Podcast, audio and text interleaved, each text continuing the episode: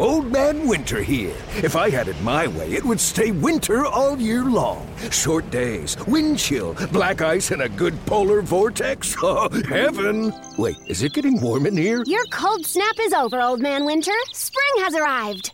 Spring. Spring is here, which means it's the perfect time to get away in the Hyundai you've always wanted. Visit the Hyundai Getaway Sales Event, where you can get great deals on all of our award-winning Hyundai models, like the tech-filled Tucson and Kona, as well as the spacious Palisade. Enjoy wherever you go with the peace of mind that comes with America's best warranty and three years or 36,000 miles of complimentary maintenance. But hurry in, these deals won't last. Add more joy to your journey at the Hyundai Getaway Sales Event. Now get 0% APR or up to 1500 bonus cash on the Hyundai Tucson. Now, during the Hyundai Getaway Sales Event. Offers end soon. Call 562 314 4603 for details.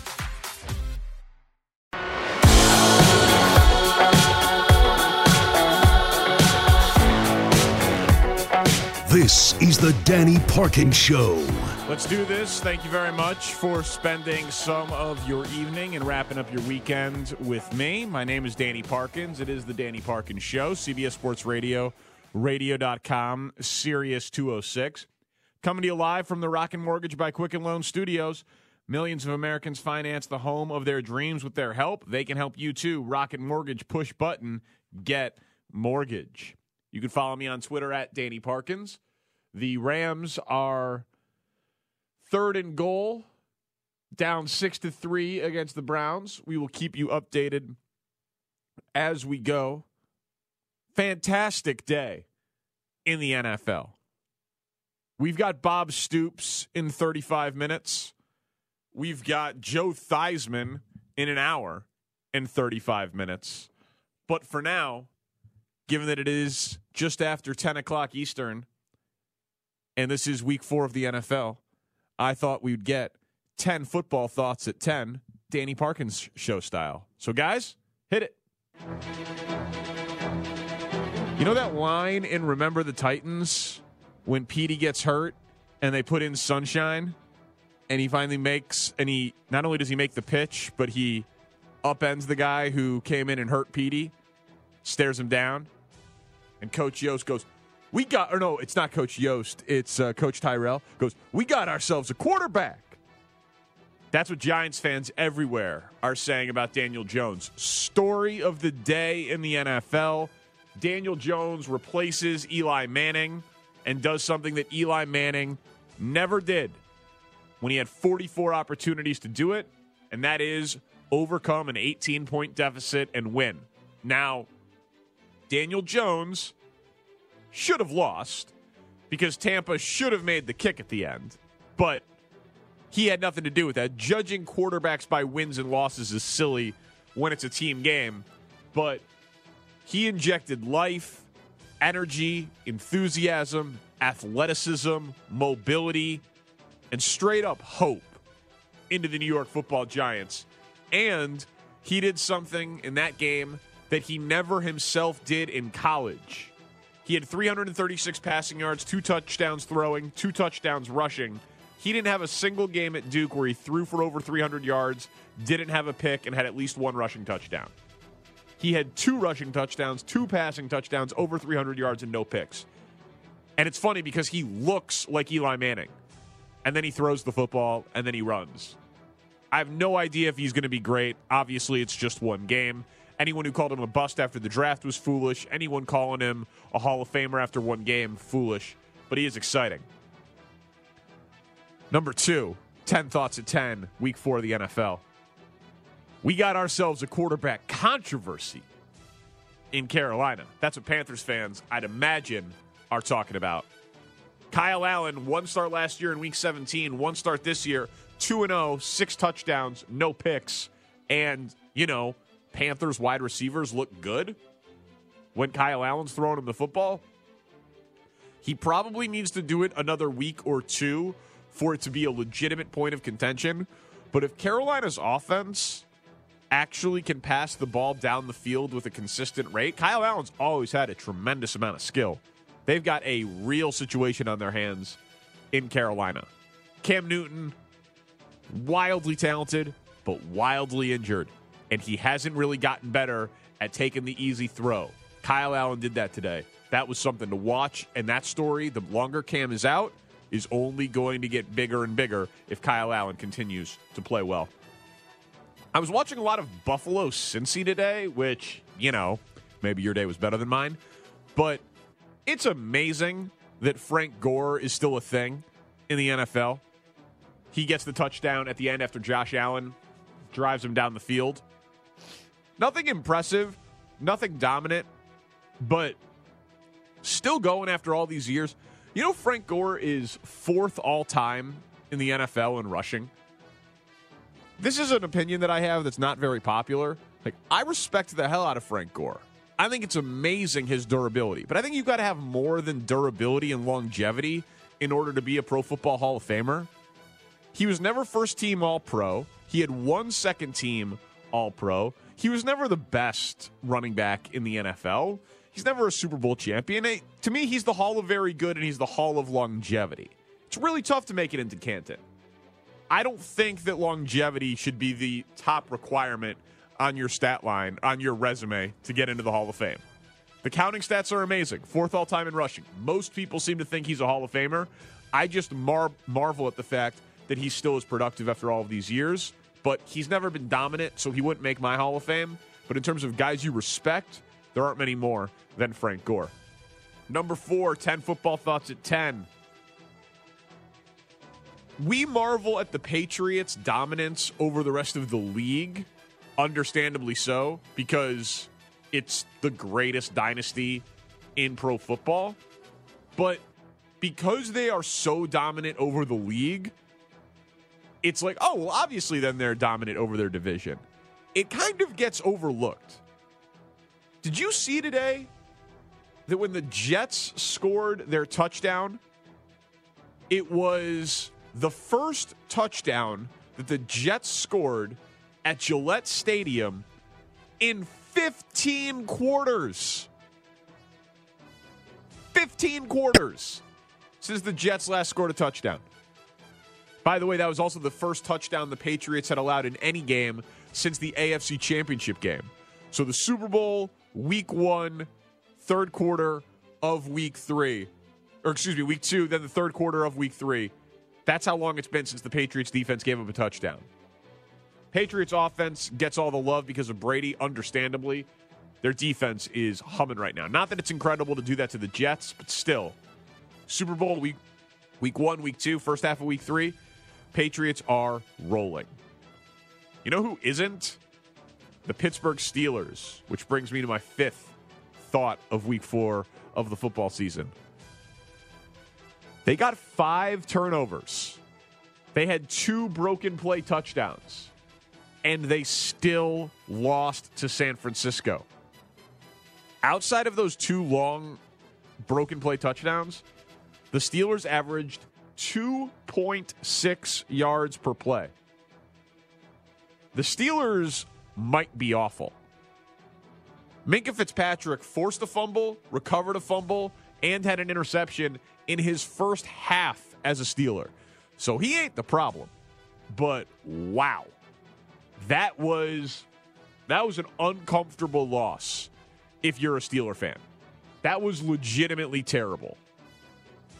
That's the type of loss that can spiral on you because I think they're better than San Francisco.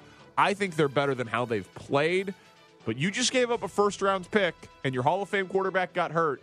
And if this thing unravels all around you, and you gave up a top 10 pick, it's going to get mighty uncomfortable for Mike Tomlin in Pittsburgh. Speaking of the AFC, as we move through our 10 football thoughts at 10 o'clock, I am uh, on board, shall we say, and that is a drastic understatement. If Bake, if uh, Lamar Jackson and Pat Mahomes are going to tee off with each other for the next, oh, I don't know, 12 years. That game was awesome. Now, Lamar should have had a couple of picks. Mahomes probably should have had a pick. It wasn't necessarily A games from either side, but it felt like we were watching the future. We were watching third year pro, second year starter Pat Mahomes, and second year pro, second year starter Lamar, or excuse me, third year pro, second year starter Lamar Jackson say, all right, we are going to be battling it out for AFC supremacy, MVPs, AFC title games. Like, like that felt like we'll see each other again. Right? This past era of football had Peyton and Brady and Rodgers and Rivers and Brees and Roethlisberger, and it had the same names battling it out year after year after year for like 15 years. We're going to see Lamar Jackson and Pat Mahomes play in some massive, massive games. And I know the Chiefs' defense isn't very good, even though they played pretty well overall, I thought, today. But, and I know Baltimore covered. I don't know how we could be laying less than a touchdown with the Chiefs. I know it lost today, right? Backdoor cover for the Ravens. Good job if you bet Baltimore. But the Chiefs' offense is unbelievable. Without Tyreek Hill, without Eric Fisher, their, their left tackle, center got hurt today. They got Mecole Hardman, Demarcus Robinson, third and fourth string running backs.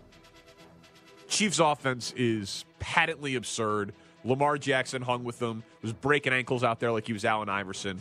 That was a that was a fun football game. Some of Lamar Jackson's moves straight up disrespectful.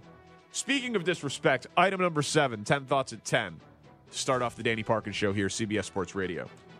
Bill Belichick, man, I don't want to spend too much time on it because it's so obvious, but how he handled Dana Jacobson's pregame interview, it's not the end of the world. Some people with microphones are going to grandstand on it tomorrow, but the audacity to respond if you don't want to answer the question what was the final straw with Antonio Brown and your team when you're getting ready and you want to say we're getting ready for the Jets? Fine.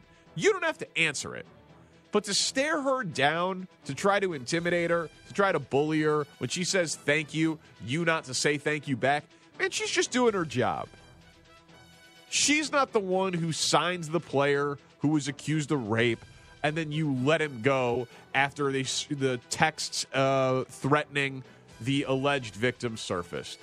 You were the one who did that.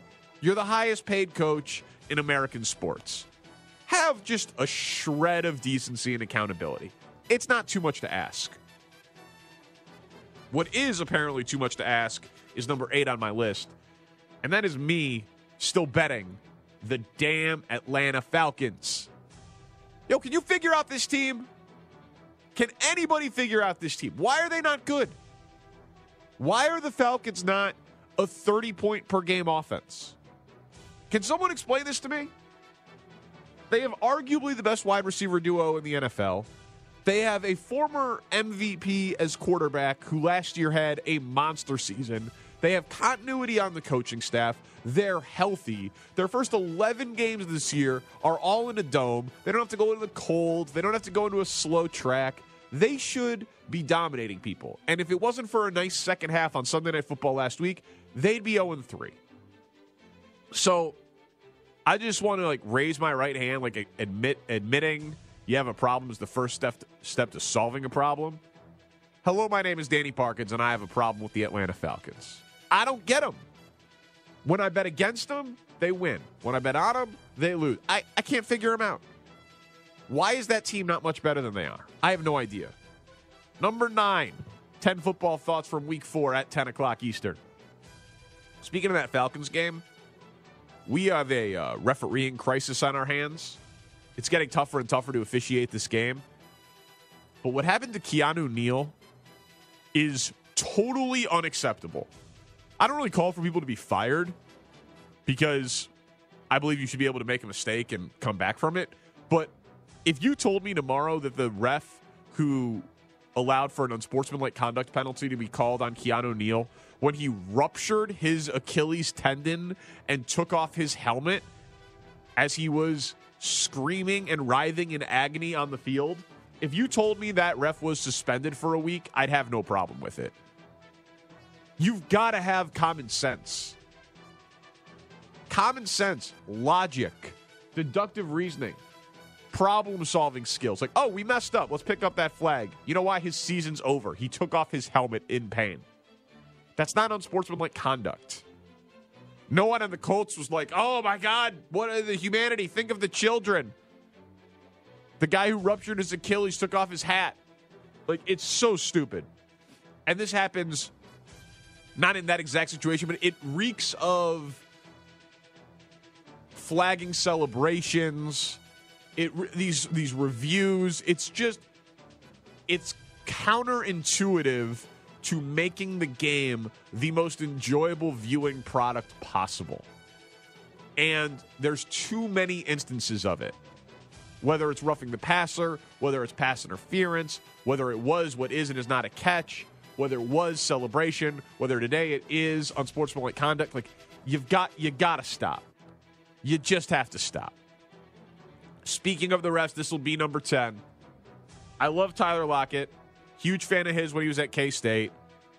Seattle, world class organization, but I called it on this show, and I get so much wrong. I'm going to point out when I'm right.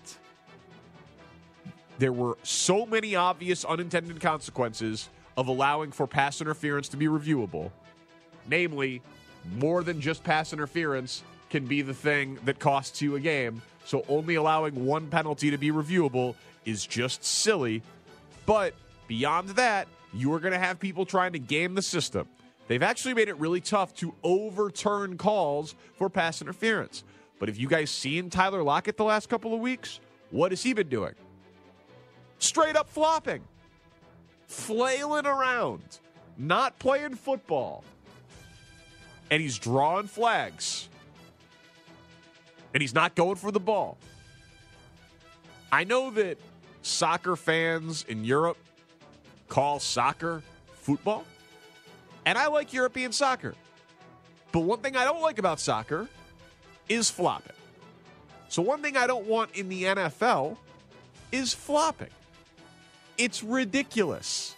It's totally unnecessary.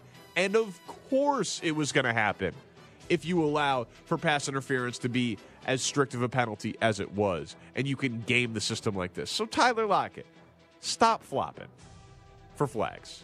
It's just a bad look. It's beneath you, it's beneath this unbelievable game. 855 212 4227 is the number. You want to react to any of my 10? You've got your big thought from week four of the NFL season. I want to hear from you. Plus, the craziest thing I actually read about today in football. That's coming up before Bob Stoops in 20 minutes. It's the Danny Parkins Show, CBS Sports Radio. This is the Danny Parkins Show. Bob Stoops coming up in 15 minutes. CBS Sports Radio's toll free line is 855 212 4227. It's brought to you by Geico. Great news. There's a quick way you could save money. Switch to Geico. Go to geico.com, and in 15 minutes, you could save 15% or more on car insurance. We'll get to your calls in just a minute on uh, top takeaways from week four of the NFL. You got Sunday Night Football right now Browns 13 and the Rams 10.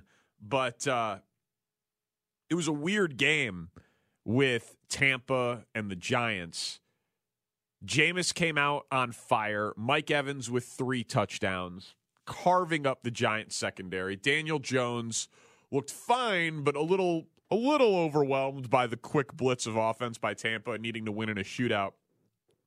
And then just settles in four touchdowns, comes back, overcomes an 18 point deficit, and they win the game because Tampa misses a kick.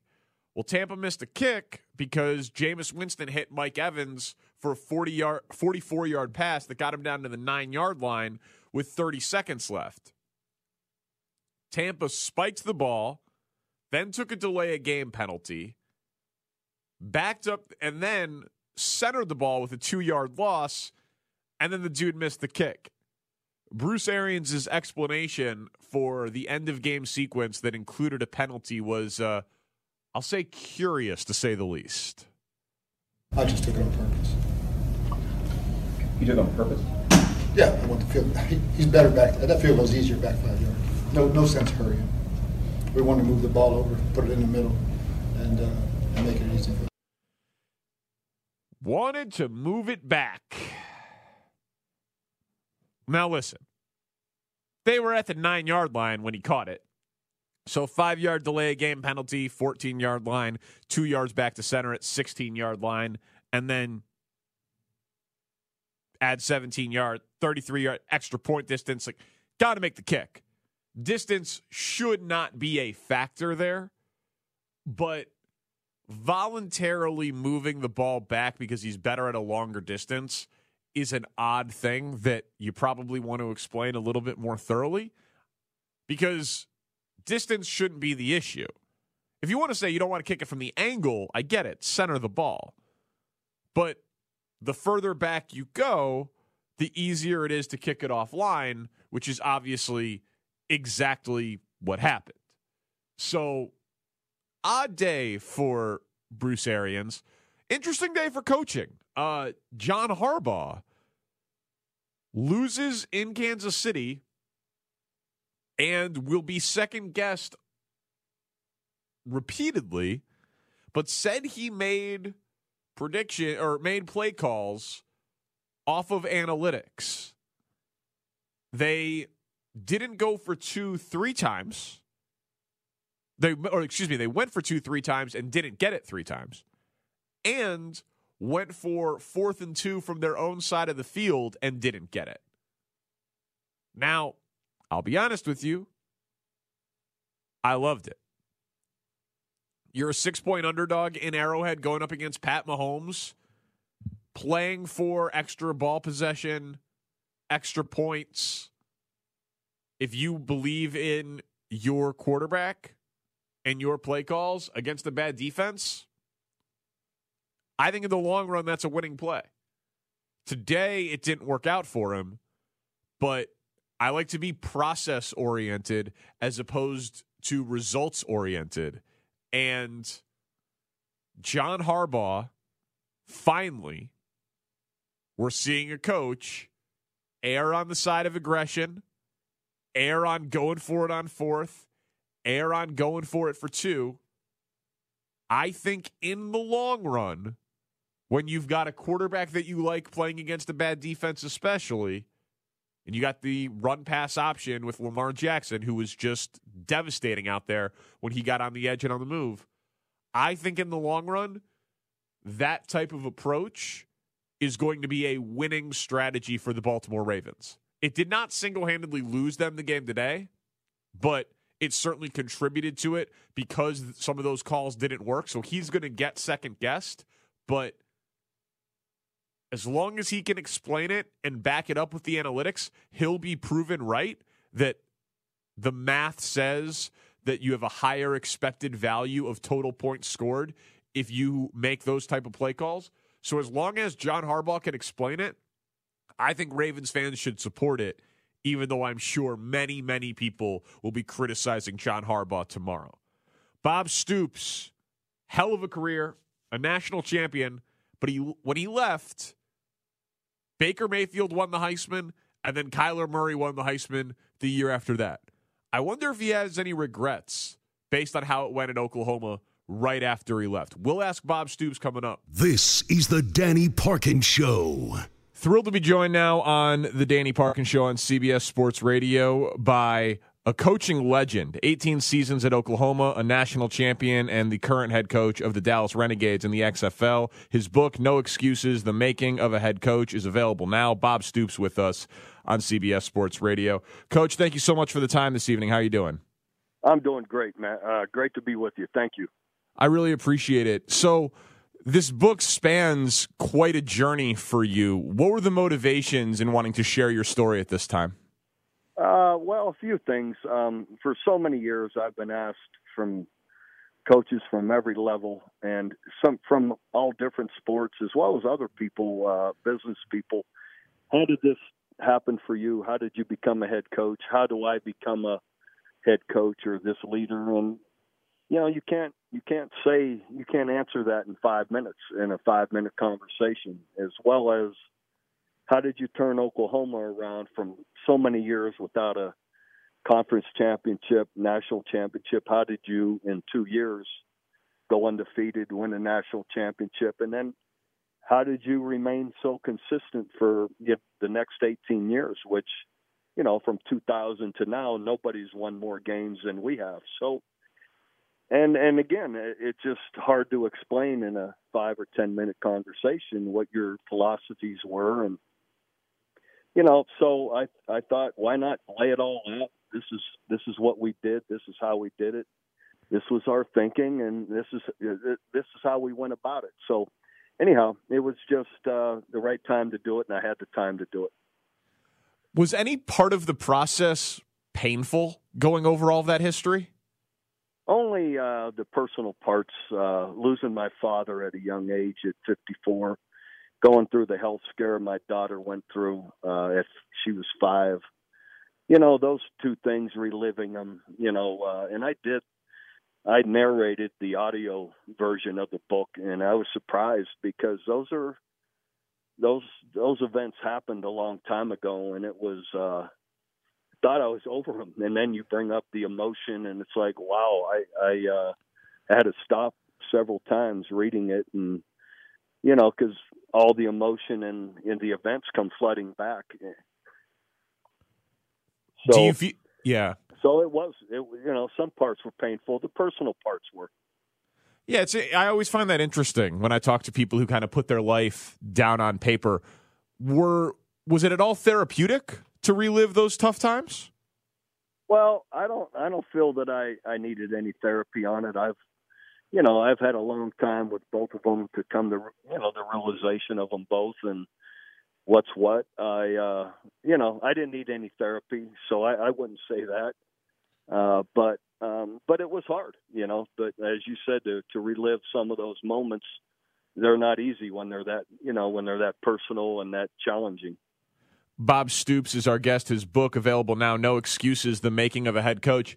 You said, and you had the time to do it. My guess is when you were coaching, you didn't really find the time. Was it? I think when you stepped down, it surprised a lot of people. Did you ever have regrets about your decision to leave Oklahoma? I didn't. Uh, no, I, I uh, it was well thought out. Um, I, I was at a point. I had been 18 years. Nothing was negative whatsoever. We'd just been back from back to back to back uh, Big 12 championships and winning, and just won the Sugar Bowl. There was nothing negative whatsoever. I just felt that I had run my race. I had done what I could at Oklahoma. I knew I had the right guy there that could continue to push the program forward. I knew I had a very mature, experienced team that would be able to handle it. So it all fit together for me, and I thought, you know, I don't, I don't want to miss the right time for me just to step aside. I wanted a little more time and space to myself, and uh, I I felt I was complete at Oklahoma, and that was just my my feeling, no one else's. And uh, you know, once I explained it to the team, initially they're like all concerned something's wrong, and I, I said, guys, I laughed, I smiled. I'm like, this is all good. This is me. This is my what I want to do, and I explained how you guys are the ones that win, not me. You you go out and play. You're an experienced team. Baker's back. All these guys are with you. Coaches are all going to be here. I go, this is all good. And then once they realized it, they stood up, gave me a standing ovation, came up and hugged me. And I explained that all in the book, and it was all great. It, it's just because it's odd, everybody has a hard time with it. And, and too many times people think there's something wrong when there was nothing wrong. It was just what I wanted to do. Did you hear from any of your coaching brethren within the fraternity? Like, hey, Bob, what the hell are you doing? You got Baker Mayfield, he's going to win a Heisman, and then you have Kyler Murray, and he wins a Heisman. Like it seemed like a pretty good time to be the head coach at Oklahoma. It was, and but that's part of the reason why I wanted to step away because um, I knew it would continue on in a great way. I knew Lincoln Riley was the right guy. I totally knew he, he's going to continue to push the program forward. I didn't need it. Um, I don't need all that. Uh, at the end of the day, I was satisfied. I loved the fact that I could step away and the, the program would continue to go forward. And did I hear from all my buddies? Of course I did. But you know, at the end of the day, I didn't come by the, the you know the decision lightly. I, I had thought about it. So in the end, it was just right for me. I'm curious, you know, as you're dominating the Big 12 for the better part of two decades, something was happening in the NFL, which was any Big 12 quarterback that would go pro really wasn't having success. It didn't seem like a league that was preparing you for the next level at that position. And then it changed, and Big 12 quarterbacks started dominating. Obviously, Pat Mahomes, but beyond that, I mean, obviously, your guy Baker, and now Kyler Murray's having success early. What do you think changed within either the Big 12 or the pro game that allowed for quarterbacks from that conference to have success at the next level? Well, I don't think any one conference dominates who goes to the NFL and does well. It's who's the uh, you know who's the coordinators in the NFL and the head coaches that are working with these guys and getting them to play the way they need to play. I don't I don't think any one conference has a has a uh, patent on that. At the end of the day, these guys are talented. They're uh, there's more and more offenses in the NFL that are open to what you know the spread offenses are doing and the uh, you know the offenses we've run uh, are doing, and and they're emulating a lot of it.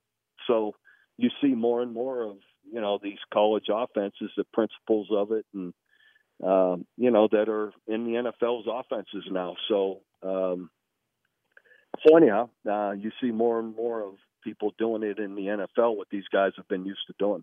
Yeah, I always wondered how that worked. So does an NFL coach just study your like Lincoln Riley's film, or is he coming to practice and calling you up and saying, you know?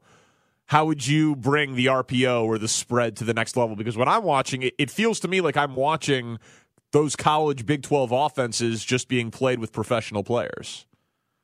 No, they're they're they're emulating what what we've been doing. There, there's no question about it. Whether they're studying it just on film or tape, which you can, uh, you don't need to be in a, a personal meeting to figure out what they're doing, or or there's some conversations going on. But there's there's some of that. No, there's no question about it. We're talking to Bob Stoops. His book's available now. No excuses: the making of a head coach, former national champion head coach at Oklahoma. You think the NFL is going to come calling for Lincoln Riley? Oh, they already have. I'm sure they will. But that that doesn't mean he'll go. Uh, you know, I'm not speaking for Lincoln at all. But you know, at the end of the day, I'm sure they have and will. But he'll he'll do what's right for he and his family and and his uh, his path in in the University of Oklahoma. You mentioned building a program. Right now, college football seems to be lacking parity. Um, you know, Clemson and Bama are kind of lapping the field, and you know, Clemson's recruiting kids all the way from California now. And even if Georgia can step up and have a big recruiting class, like at least I, that. G- I would disagree with that because uh, Alabama and Georgia went to overtime last year, right? Yes. Oklahoma went to overtime with Georgia. Yeah. Right in the Rose Bowl. So I mean, it, they're not that far off.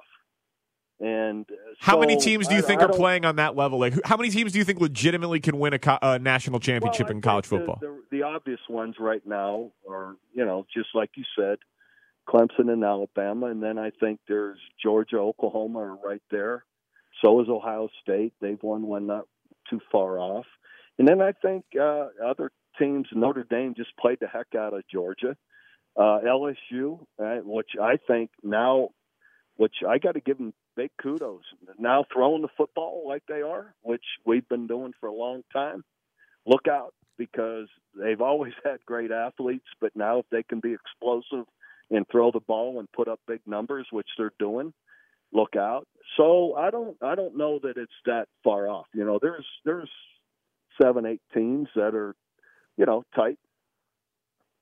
That's it. That's it. And it's interesting because of the last few years. So you think, like geographically, um, I, I always th- find it interesting. You know, so you mentioned Ohio State. That would, I guess, be the exception. But it seems like such a geographic disadvantage to not be in a warm weather place, and maybe even more specifically in the southeast, where you know Clemson can go through the ACC. That's easier, but geographically, they're still in that hotbed. And so I just wonder, like a program like Michigan or Penn State or Notre Dame or USC, it feels like they're operating behind the eight ball to me from afar. Well, USC is not in a cold weather place.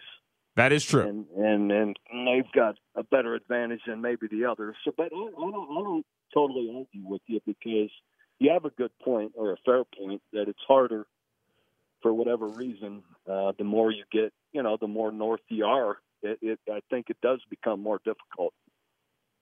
So, if you were coach, I know you're not, but how, how would you try to overcome that geographic disadvantage? I don't know that you can. Okay. yeah, that, that that's that's how I see it too, and it's just I, I just don't know if that's good. Like la- last Well, year for you know, I, I would I would just jump to Ohio State. They have, you know, they're they're right there with everybody. Ohio State's is talented and it has as good of players as anyone does. I believe. we're talking to Bob Stoops. His book, No Excuses: The Making of a Head Coach, available now wherever books are sold. How would you describe your? Uh, is it excitement? Is it nerves? Like, how would you describe your mindset to get back on a sideline coaching in the XFL? Oh, it's more excitement than anything. I, you know, I, I'm excited about it. I think we're going to play exciting, fun football to watch, and and the coach. And uh, you know, you think about it. There's, you know, the last five, ten guys cut from every NFL team. Those those are really good football players. So we we've got a chance to work with those guys that have played a lot of football. I think it's going to be fun, exciting, and uh, I can't wait for it. So it got great leadership in Oliver Luck, our uh, commissioner, and uh, owner Vince McMahon. So I think all in all, it's going to be awesome. Do you think there is a, a scenario, you know, a Trevor Lawrence type where a top flight college player might say, I want to get paid in the XFL before I go to the NFL? Oh, maybe, but I think those will be outliers, and I don't think we're looking to make our name on those guys at all.